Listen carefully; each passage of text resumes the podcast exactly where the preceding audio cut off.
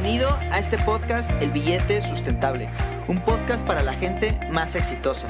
Acompáñame a descubrir un concepto nuevo y diferente de la sustentabilidad. Aquí se hablará de temas esenciales para crecer como economía, cuidado del medio ambiente y problemáticas sociales. Todo pensado para que lo puedas llevar a tu vida diaria. Yo soy Sergio Caravantes y conmigo entenderás el concepto de que se puede crecer económica y profesionalmente, pero sin afectar el planeta y tu sociedad. ¿Estás preparado? Todo tuyo.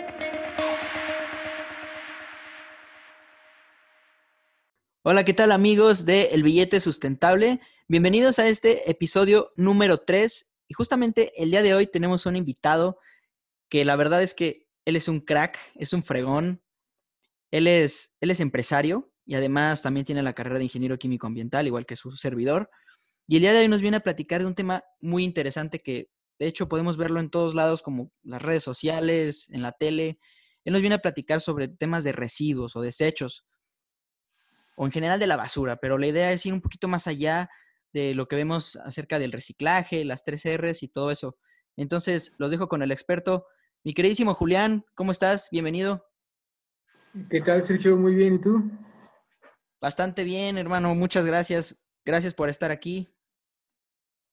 No, gracias por la invitación, amigo. No, ya sabes, cuando quieras, aquí tienes tu casa, hermano. Entonces, pues antes, antes de empezar con todo este, con todo este rollo y todo este, todo este tema tan interesante de los residuos o los desechos, eh, platícanos un poco sobre ti, a qué te dedicas o qué haces. Eh, bueno, yo actualmente trabajo en una empresa que se llama Ecoaprovechamientos.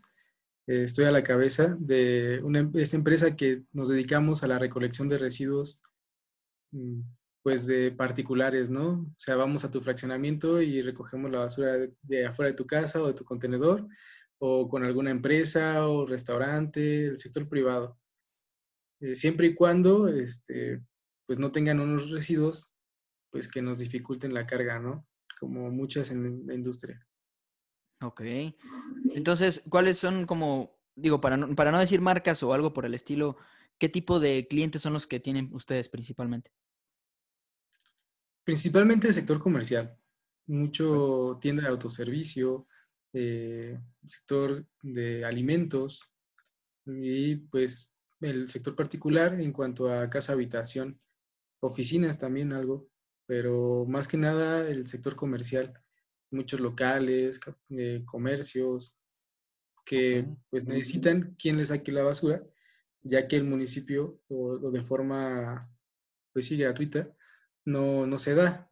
Y pues ahora cuando quieres emprender un negocio, pues te piden que para tu licencia de funcionamiento haya un particular que, que haga la recolección y que asegure que tus residuos pues van a estar dispuestos correctamente y no vas a contaminar.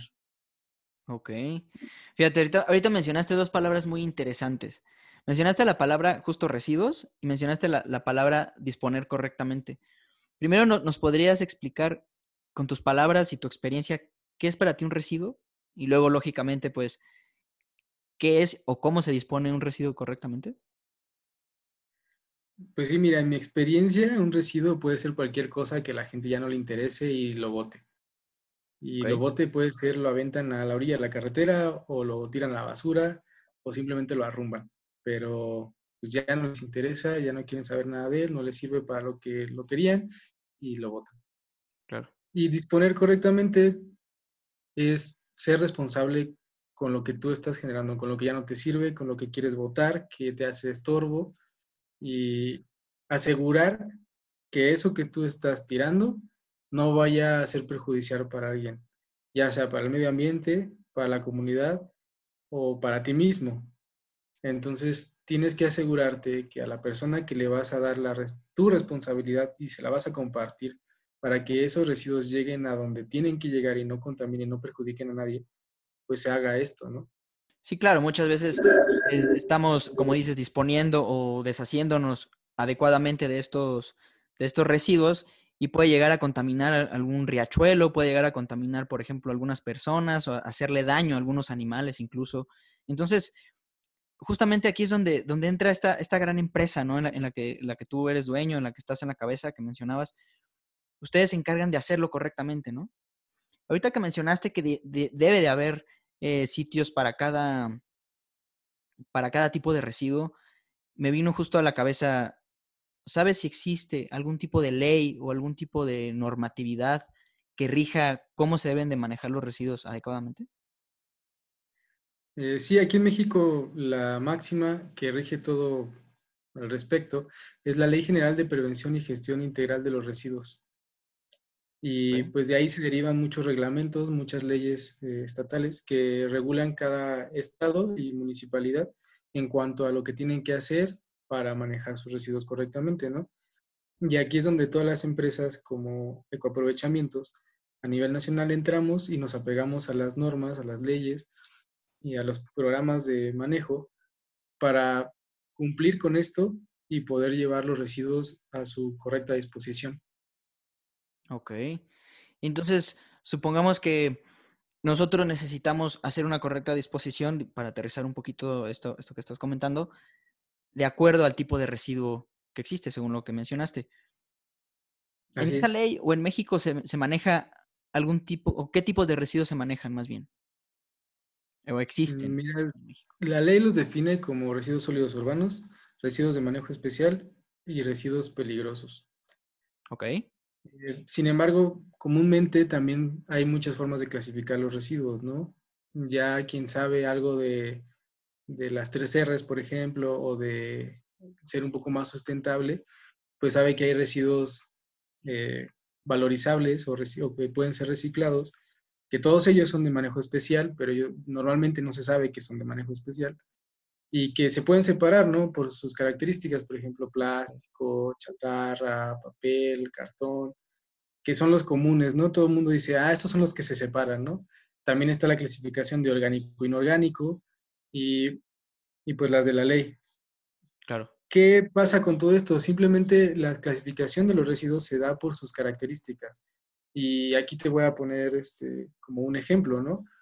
O sea, la clasificación de residuos peligrosos, pues como tal, es porque son peligrosos para la persona que, los manipule, ¿no? Ya sea por alguna de sus características. Estas pueden ser que, son, eh, por ejemplo, un residuo ácido, que es potencialmente corrosivo o reactivo y que te va a hacer un daño si te cae en la piel o si lo consumes o algo pasa, un accidente. Un residuo explosivo o potencialmente inflamable. ¿Conoces algún ejemplo de, algún residuo explosivo? Eso fíjate que me llama mucho la atención. ¿Te ha tocado algún trabajar con uno? Mm, sí, normalmente, eh, por lo general, la gente no tiene mucho contacto con residuos que potencialmente puedan ser explosivos, sino potencialmente inflamables, pero que los con, sí que los guardan o los conservan en recipientes cerrados y que al generar una atmósfera inflamable, pues potencialmente también es explosivo. Sin embargo, hay, hay residuos que por sus características sí son explosivos, muchos pueden ser derivados de algún proceso industrial principalmente. Eh, por ejemplo, en la producción de papel eh, hay un residuo que se puede generar que es la nitrocelulosa, que es explosivo, ¿no? De hecho, este residuo está regulado hasta por Sedena, porque pues es, este, pues puede hacer daño, ¿no? Eh, sin embargo, no, no hay tantos. Así comúnmente, no es como que puedes pasar toda tu vida y nunca tienes contacto con Nunca tienes contacto con... Sin embargo, existen, ¿no? ajá, y sin embargo, inflamables con un montón. O sea, claro. ¿quién no pinta su casa o tiene, este, sí, alguna lata de pintura y tiene solventes y esos solventes pues son inflamables? Sí, claro, tenemos, por ejemplo, algunas industrias que, que en algunos de sus residuos tienen algunos aceites. Incluso ahorita mencionaste que genera una, atmósfera explosiva. Podría ser, como mencionas, algún tipo de solvente como el thinner, que genera eh, gases o vapores, y estos vapores al final se queman y puede llegar a, causar esta, este tipo de explosiones, ¿no? Sí, eh, exactamente. Eh, el thinner es un buen ejemplo. Otro que todo el mundo convivimos con el diario es la gasolina. O sea, todo el mundo tiene, o la mayoría, que, convive con un auto, pues tiene que consumir combustibles fósiles, entre ellos la gasolina, y pues esta genera este, esta atmósfera, ¿no? Si tú algún día tienes que, te quedas sin gasolina y traes una garrafa en tu carro y vas a la gas, le pones gasolina a tu carro y guardas esa garrafa ahí mismo en tu carro, va a quedar un chorrito, va a quedar este, gotas si quieres tú, pero esas gotas se van a volatilizar y vas a tener el gas ahí almacenado. Claro. Entonces tú ya traes una atmósfera este, potencialmente inflamable o explosiva y convives con ella todos los días y no te das cuenta. Qué interesante. De hecho, creo que es importante y es trabajo de todos nosotros estar conscientes de todo esto. Y lo peor es que ni siquiera nos lo enseñan en la escuela. Ahorita mencionaste un ejemplo muy, muy sencillo y muy simple que vemos todos los días, que es la misma gasolina. Ahorita ese, digamos, ese bote que utilizamos de gasolina ya se convertiría en residuo peligroso porque tiene características que pueden llegar a ser explosivas, ¿no? Como mencionabas. Y muchas veces, por ejemplo, ese mismo, vamos a hablar de un garrafón o un, galón que, traigas tú ahí para gasolina, pues hay quien lo llena de agua y le mete esa agua este, al mismo radiador del carro o lo ocupa para regar algo o, o, ya empiezan a darle un doble uso a, eso, a ese contenedor que tuvo un solvente que ya está contaminando lo que le ponga después. Y muchas veces pasa eso, ¿no? En, en, cuanto cuando hablamos de residuos. O sea, hay muchas veces que, por decir, volviendo a los residuos de manejo especial, que normalmente son reciclables, digo normalmente porque no todos los de manejo especial son reciclables, eh, pero reciclable es el cartón. Eh, uno no reciclable son los escombros, por decirlo así. Tú haces una remodelación en tu casa, generas escombros, ese residuo de escombros no lo puedes tirar en la basura ese tiene que ir en, un banco de tiro, que es un sitio de disposición de ese tipo de materiales, porque así lo indica su plan de manejo. Y no por eso es que vayas a reciclar ese escombro, ¿no? Simplemente se almacena en otro lado. Y no es porque ese escombro sea peligroso, ¿no? O sea, pues simplemente se va a quedar ahí y no le afecta a nadie. Pero si lo tiras a la orilla de la carretera o si lo sacas al frente de tu casa, pues sí vas a afectar a alguien, ¿no? Sí, claro. O al medio ambiente, ¿no? Si nada más vas y lo tiras al cerro, pues no. O sea, por eso hay que tener lugares donde confinar las cosas adecuadamente y, no porque siempre sean súper peligrosos o súper eh, contaminantes, pero pues tenemos que llevar un, orden, ¿no? claro. Oye, entonces ahorita, por ejemplo, con el ejemplo que utilizaste de, de los escombros, un residuo de manejo especial para todas estas personas que nos están escuchando, eh, la diferencia entre un residuo peligroso y un residuo de manejo especial es que justamente el residuo de manejo especial no es peligroso para nosotros mismos o para el medio ambiente, sin embargo es un residuo que no se puede desechar tan fácil como una lata de atún, por ejemplo, o una, botella de plástico, ¿no? Así es, porque tendrían que, se tiene que cumplir con un plan de manejo para ese tipo de residuos. Y no porque sean peligrosos, sino porque se pueden aprovechar o se pueden tratar de mejor manera. O sea, por decir algo, supongamos que tú haces una remodelación en tu casa, tiras escombro, es un residuo de manejo especial, pero a lo mejor no fue mucho, ¿no? Entonces tienes 3, 4 kilos de escombro y lo metes en tu bolsa de basura negra para que se lo lleve el camión y se lo lleva. claro. Porque no lo van a estar revisando, ¿no? Y llega al relleno sanitario y esa bolsa queda confinada para siempre con tu escombro adentro. No va a pasar absolutamente nada, sino le estás quitando más que nada tiempo de vida a ese relleno sanitario. Okay. ¿Y qué pasa? De que nunca va a ser suficiente, eh, pues un lugar o nunca va a ser tan lejos un lugar para ir a aventar la basura. O sea, la idea no es que siempre se, se conserve la basura en un sitio y se formen nuevas montañas, pero ahora de basura, ¿no? Claro. Y justamente ahorita que mencionabas todo esto del relleno sanitario, pues sabemos que aquí en México la, basura o todos nuestros residuos van y se avientan en, este, en este relleno sanitario, que es prácticamente un lugar en donde se almacenan, en teoría debe de tener un, debe ser de la manera más sustentable, y se entierran muchísimos metros o incluso kilómetros, ¿no? Hacia, hacia abajo. Eh, ¿Tú considerarías, Julián, que el manejo de los residuos o de la basura en general aquí en México, en base a tu experiencia, consideras que es adecuada? ¿O crees que le falta algo? ¿O cuál es tu opinión? Mm, considero que México tiene una muy buena eh, legislación. Tiene la, Ley General de Prevención y Gestión Integral de Residuos. Es una excelente ley para controlar y para manejar este, este problema. México tiene todo para hacer las cosas bien.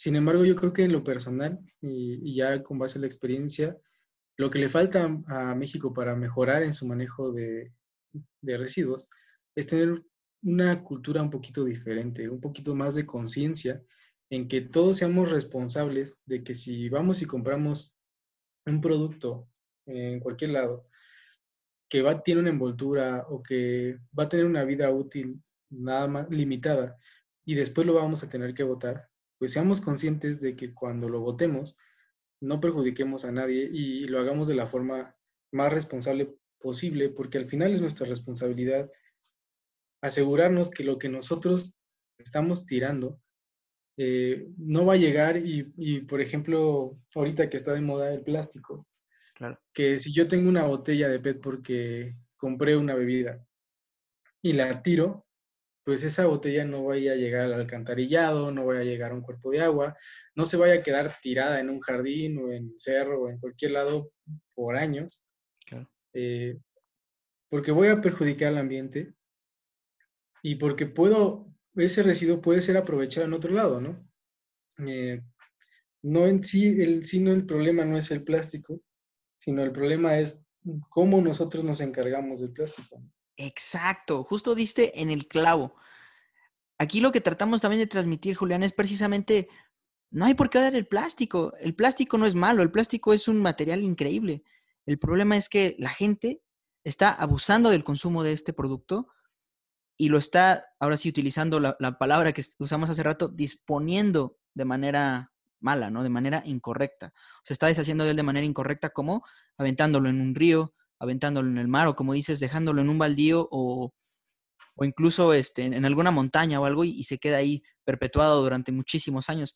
Entonces, aquí entra justo esta, esta manera de pensar sobre lo que es realmente el desarrollo sustentable, que es sigue creciendo, sigue comprando las cosas que necesitas, pero hazlo de manera adecuada y de manera consciente. Ahorita tú mencionaste algo súper importante, que es justo el consumir eh, conscientemente las cosas y entender el tipo de envolturas o embalajes, por así decirlo, que tienen, que tienen las cosas. Nosotros muchas veces eh, compramos cosas y ni siquiera sabemos si es un residuo eh, peligroso, ahorita, como lo mencionas, un residuo de manejo especial o un residuo sólido urbano. ¿Tú qué tipo de residuos, Julián, consideras que tenemos en nuestras casas? Hablando sobre, digo, además de residuos sólidos urbanos que son PET, materia orgánica, eh, latas de atún, etcétera. ¿Qué otro tipo de residuos consideras que tenemos o que podemos generar nosotros en nuestra casa? Mm, pues yo considero que en un hogar promedio pues se generan los tres, amigo. Eh, es muy frecuente, sobre todo en el tema de solventes, que tú abres una bolsa de una casa normal, promedio, y vas a encontrar todo. O sea, vas a encontrar un trapo que limpió algún aceite, algún solvente, que como tal sería un residuo, es un residuo peligroso. Por supuesto. Eh, productos de eh, residuos de manejo especial, como productos que tienen embalajes potencialmente reciclables, eh, materia orgánica, de todo. Entonces, siempre en, las casas se generan, siempre se generan normalmente en pocas cantidades y no representan un gran riesgo para, pues, para quien los maneja, ¿no? Sin embargo, pues no se hace correctamente la separación si simplemente se toma la bolsa y se lleva el relleno tendría que haber un manejo intermedio donde se separen esos materiales, se separen esas, por sus características, esos residuos que van en esa bolsa y al relleno sanitario únicamente lleguen los que no pueden ser aprovechados o no, tienen un plan de manejo adecuado este, para que dure un poquito más ese relleno sanitario y no, no, empecemos a hacer un cerro tras cerro de, de basura, ¿no? Sería como llegar a que todo el mundo tire de verdad lo, lo que ya no puede ocupar y, después de, pensar qué puede hacer con todo, ¿no? Ahorita que, mencionabas esto de, generar conciencia, fíjate que muchas veces se ha tratado de, generar esa conciencia de separar la basura, campañas en muchos estados donde tal día vamos a pasar por tal día vamos a pasar por, por papel, eh, tal día es este, poda o, chácharas o triques, ¿no? Claro. Este los famosos colchones, ¿no? El anuncio que está por todo México de las lavadoras y los colchones, ¿no? y está bien, ¿no? O sea, ojalá haya más campañas así y, y, la gente de verdad se interese y lo haga. Pero mucha gente dice, no, bueno, ¿para qué voy a separar mis materiales que potencialmente pueden ser valorizados, como pues ya muchos conocen, que es el PET, el cartón, el aluminio, la chatarra, el papel, eh, como los más conocidos, y, y, se los voy a dar a alguien si se va a hacer rico de eso. Eh, he escuchado mucho eso, mucho de, oye, este, eh, mira, ya en lo particular aquí en mi negocio es, hazme una cotización para un fraccionamiento de, no sé, 80 casas, pero separamos nuestro, nuestra basura, ¿no? Entonces considera eso como, como en el costo, ¿no? O sea, te vamos a dar a ganar por, por eso que separan, ¿no? Híjole. Eh, para hacer una separación de, verdadmente, de, verdad adecuada, para poder introducir a una cadena de valor estos residuos, pues se tiene que dar, eh, lo llamamos así en, en, el gremio, así como coloquialmente, una separación fina. Y esto es que sí, si bien está separando todo el cartón, pues que ese cartón, si es de una caja de pizza, que no lleve grasa, porque la grasa ya hace que ese cartón no pueda entrar a una cadena de reciclaje. Sí, claro. O entra a una diferente, el precio cambia y hay todo un mundo en, cuestión de, de, materiales valorizables que normalmente el consumidor, el que genera ese residuo inicialmente, no conoce. Y no por esto quiere decir que si alguien se dedica a eso, se va a hacer rico de la noche a la mañana. Claro. No, de hecho, pues eh, aquí en el gremio igual se, se dice que son, es un negocio centavero, porque literal son centavos los que ganas por tonelada o por kilo de lo que vendas de material. Y hay muchas veces que no te costea ni siquiera el transporte de ese material al, al sitio donde se va a aprovechar. Y ahí hay que romper ese como paradigma en la gente de que reciclar es el equivalente a recibir dinero eh, a gran escala, ¿no? Sí es posible que, pues, si tú en tu casa juntas tu, tu cartón, tu papel, tu PET y vas y lo llevas a un centro de acopio y lo vendes, pues te den algo, ¿no? Y a lo, a lo mejor recuperas lo de la gasolina que gastaste de tu casa al centro de acopio y te queda un poquito más. Pero no necesariamente tiene que ser así y no tendría que ser ese el motivo por el que todos tendríamos que separar nuestra basura. Exacto. O sea, no es, no es esperar que me den algo a cambio para yo hacerlo, porque hay muchos productos que, que pueden ser reciclados y no son reciclados porque la gente espera un valor en ese producto. Y un ejemplo, eh, pues es el tipo de envase que comúnmente se conoce como Tetra que es el de tricapa de celulosa, eh, poliestireno y aluminio. Ese empaque es, es, potencialmente reciclable, se recicla y, y, hay centros donde se puede reciclar, pero en esos centros el valor que tiene no costea un almacenamiento o un transporte o que alguien compre eh, a gran escala ese residuo para poder reciclarlo. Sí, claro. Sin embargo, por conciencia podríamos mandarlos todos a ese centro para que dejen de ser un residuo que ocupe lugar en el relleno sanitario y nosotros contribuir a que haya un, reciclaje, un reuso de estos recursos materiales eh, en otras cosas, ¿no? Que ese poliestireno que iba en ese empaque se ocupe en hacer otras cosas. Sí, claro. Ahorita que mencionabas la parte de conciencia, me lleva también eh, hacerte una pregunta que la verdad me he estado guardando durante todo el episodio y es la, la que más te he querido hacer casi casi durante todo este episodio, mi, mi carísimo Julián. Y ¿tú ya qué... chico. ¿Tú qué, ¿Tú qué opinas o qué conocimiento tienes sobre el manejo de los medicamentos que ya están caducados? Yo creo que muchas veces eh, se caducan nuestras medicinas y las tiramos a la basura tal cual como son. Y al, menos en mi opinión, yo consideraría que pueden llegar a ser sustancias peligrosas. ¿Tú qué opinas o qué sabes sobre el manejo que se les está dando o qué le recomendarías a la gente para que lo haga adecuadamente? Sí, mira, eh, es un poco polémico ese tema, eh, porque hay quien dice que, que puede hacer un análisis de agua en algún cuerpo de agua y va a encontrar hormonas o sustancias de medicamentos, ¿no? Claro. Porque hubo mal manejo en esos residuos y terminaron mm, por azares del destino en un cuerpo de agua, ¿no? En un río, algo por el estilo, ¿no? Sí, hay un plan de manejo para este tipo de residuos.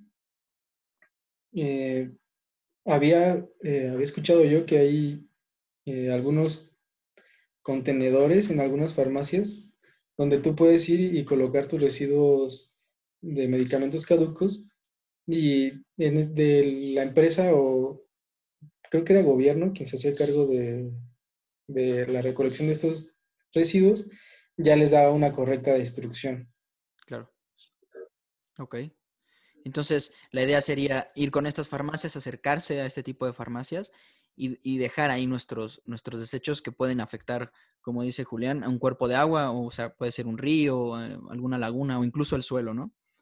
Y bueno, mi queridísimo Julián, ya nada más para finalizar, eh, ¿qué consejo le darías a una persona para que se pueda convertir en una persona sustentable? Hablando sobre el manejo adecuado de sus residuos, los residuos que tengan en su hogar. Bueno, yo creo que la mejor forma de dar un, un buen manejo a, a un residuo es no generándolo. ¿Ok? O sea, si tú puedes evitar eh, consumir cosas que te van a hacer generar muchos residuos y lo puedes evitar, pues no lo hagas. Si puedes comprar, un ejemplo es que hay veces que vas al súper y ves una naranja envuelta en plástico porque le quitaron la cáscara. Claro que sí. Y dices, ¿qué trabajo es gastarme dos minutos de mi tiempo en pelar una naranja? A, no sé, suponiendo que se le puede dar un buen manejo a ese plástico y que de todas maneras saco la naranja del plástico y tengo que ver dónde la voy a poner para que no se contamine ese plástico y luego eh, a quién se la voy a dar para que haga una, un buen manejo de ese plástico, pues mejor no compres el plástico, te ahorras chamba. Exacto. Eso es como desde hasta de un punto de vista cómodo. Claro. evita generar residuos. Y si genera residuos, ¿qué puedes hacer con esos residuos? ¿Quién se hace cargo? Y, y si yo no lo puedo hacer, pues con todo, con toda la conciencia del mundo, pues pagarle a alguien porque lo haga. Claro. O sea, si yo no puedo darle un tratamiento a una botella de vidrio o una botella de PET que yo genero, pues le voy a, se la voy a dar a alguien que lo va a hacer. Y si le tengo que pagar a alguien porque se la lleve, pues le voy a pagar. O sea, no es posible que, que digamos, vemos un pepenador en la calle y lo veamos feo cuando nos está ahorrando, eh, pues, espacio en el relleno sanitario de entrada, que nos va a facilitar que nosotros sigamos con nuestro mismo consumo un poco más tiempo y que aparte está contribuyendo a que se generen nuevos productos, a una cadena de, de valor y tú lo veas y lo veas despectivamente, ¿no? Sin embargo, al, al franelero o al que te echa la, el- el- la mano echándote aguas cuando te echas de reversa en algún estacionamiento, le das una propina y no puede hacer ni siquiera como para decir, ah, bueno, ya sé que pasa un pepenador aquí en la noche por mi casa, eh, pues le voy a dar todo lo que yo junté, ¿no? Pues separarlo y decirle a mi proveedor que se lleva mis residuos, oye, ¿qué haces con mis residuos? Sí, ¿A dónde, lo- a dónde los vas? En el transcurso, ¿qué les haces? ¿Los separas? ¿Estás aprovechando algo de lo que yo te estoy dando o cómo le hacemos, no? Ser un poco más observador Ser un poco qué más pasa después de que yo lo tiro en el bote, ¿no? Claro. Porque no es un portal a otra dimensión donde yo me puedo olvidar de todo lo que eché ahí, ¿no? No, y de hecho aquí entra, aquí entra algo muy interesante que de hecho por ahí en el episodio 1 tocamos sobre el, desarrollo sustentable y aquí justamente se menciona también el pilar social, ¿no? Eh, sabemos que la sustentabilidad se basa justamente en el pilar de medio ambiente, sociedad y economía.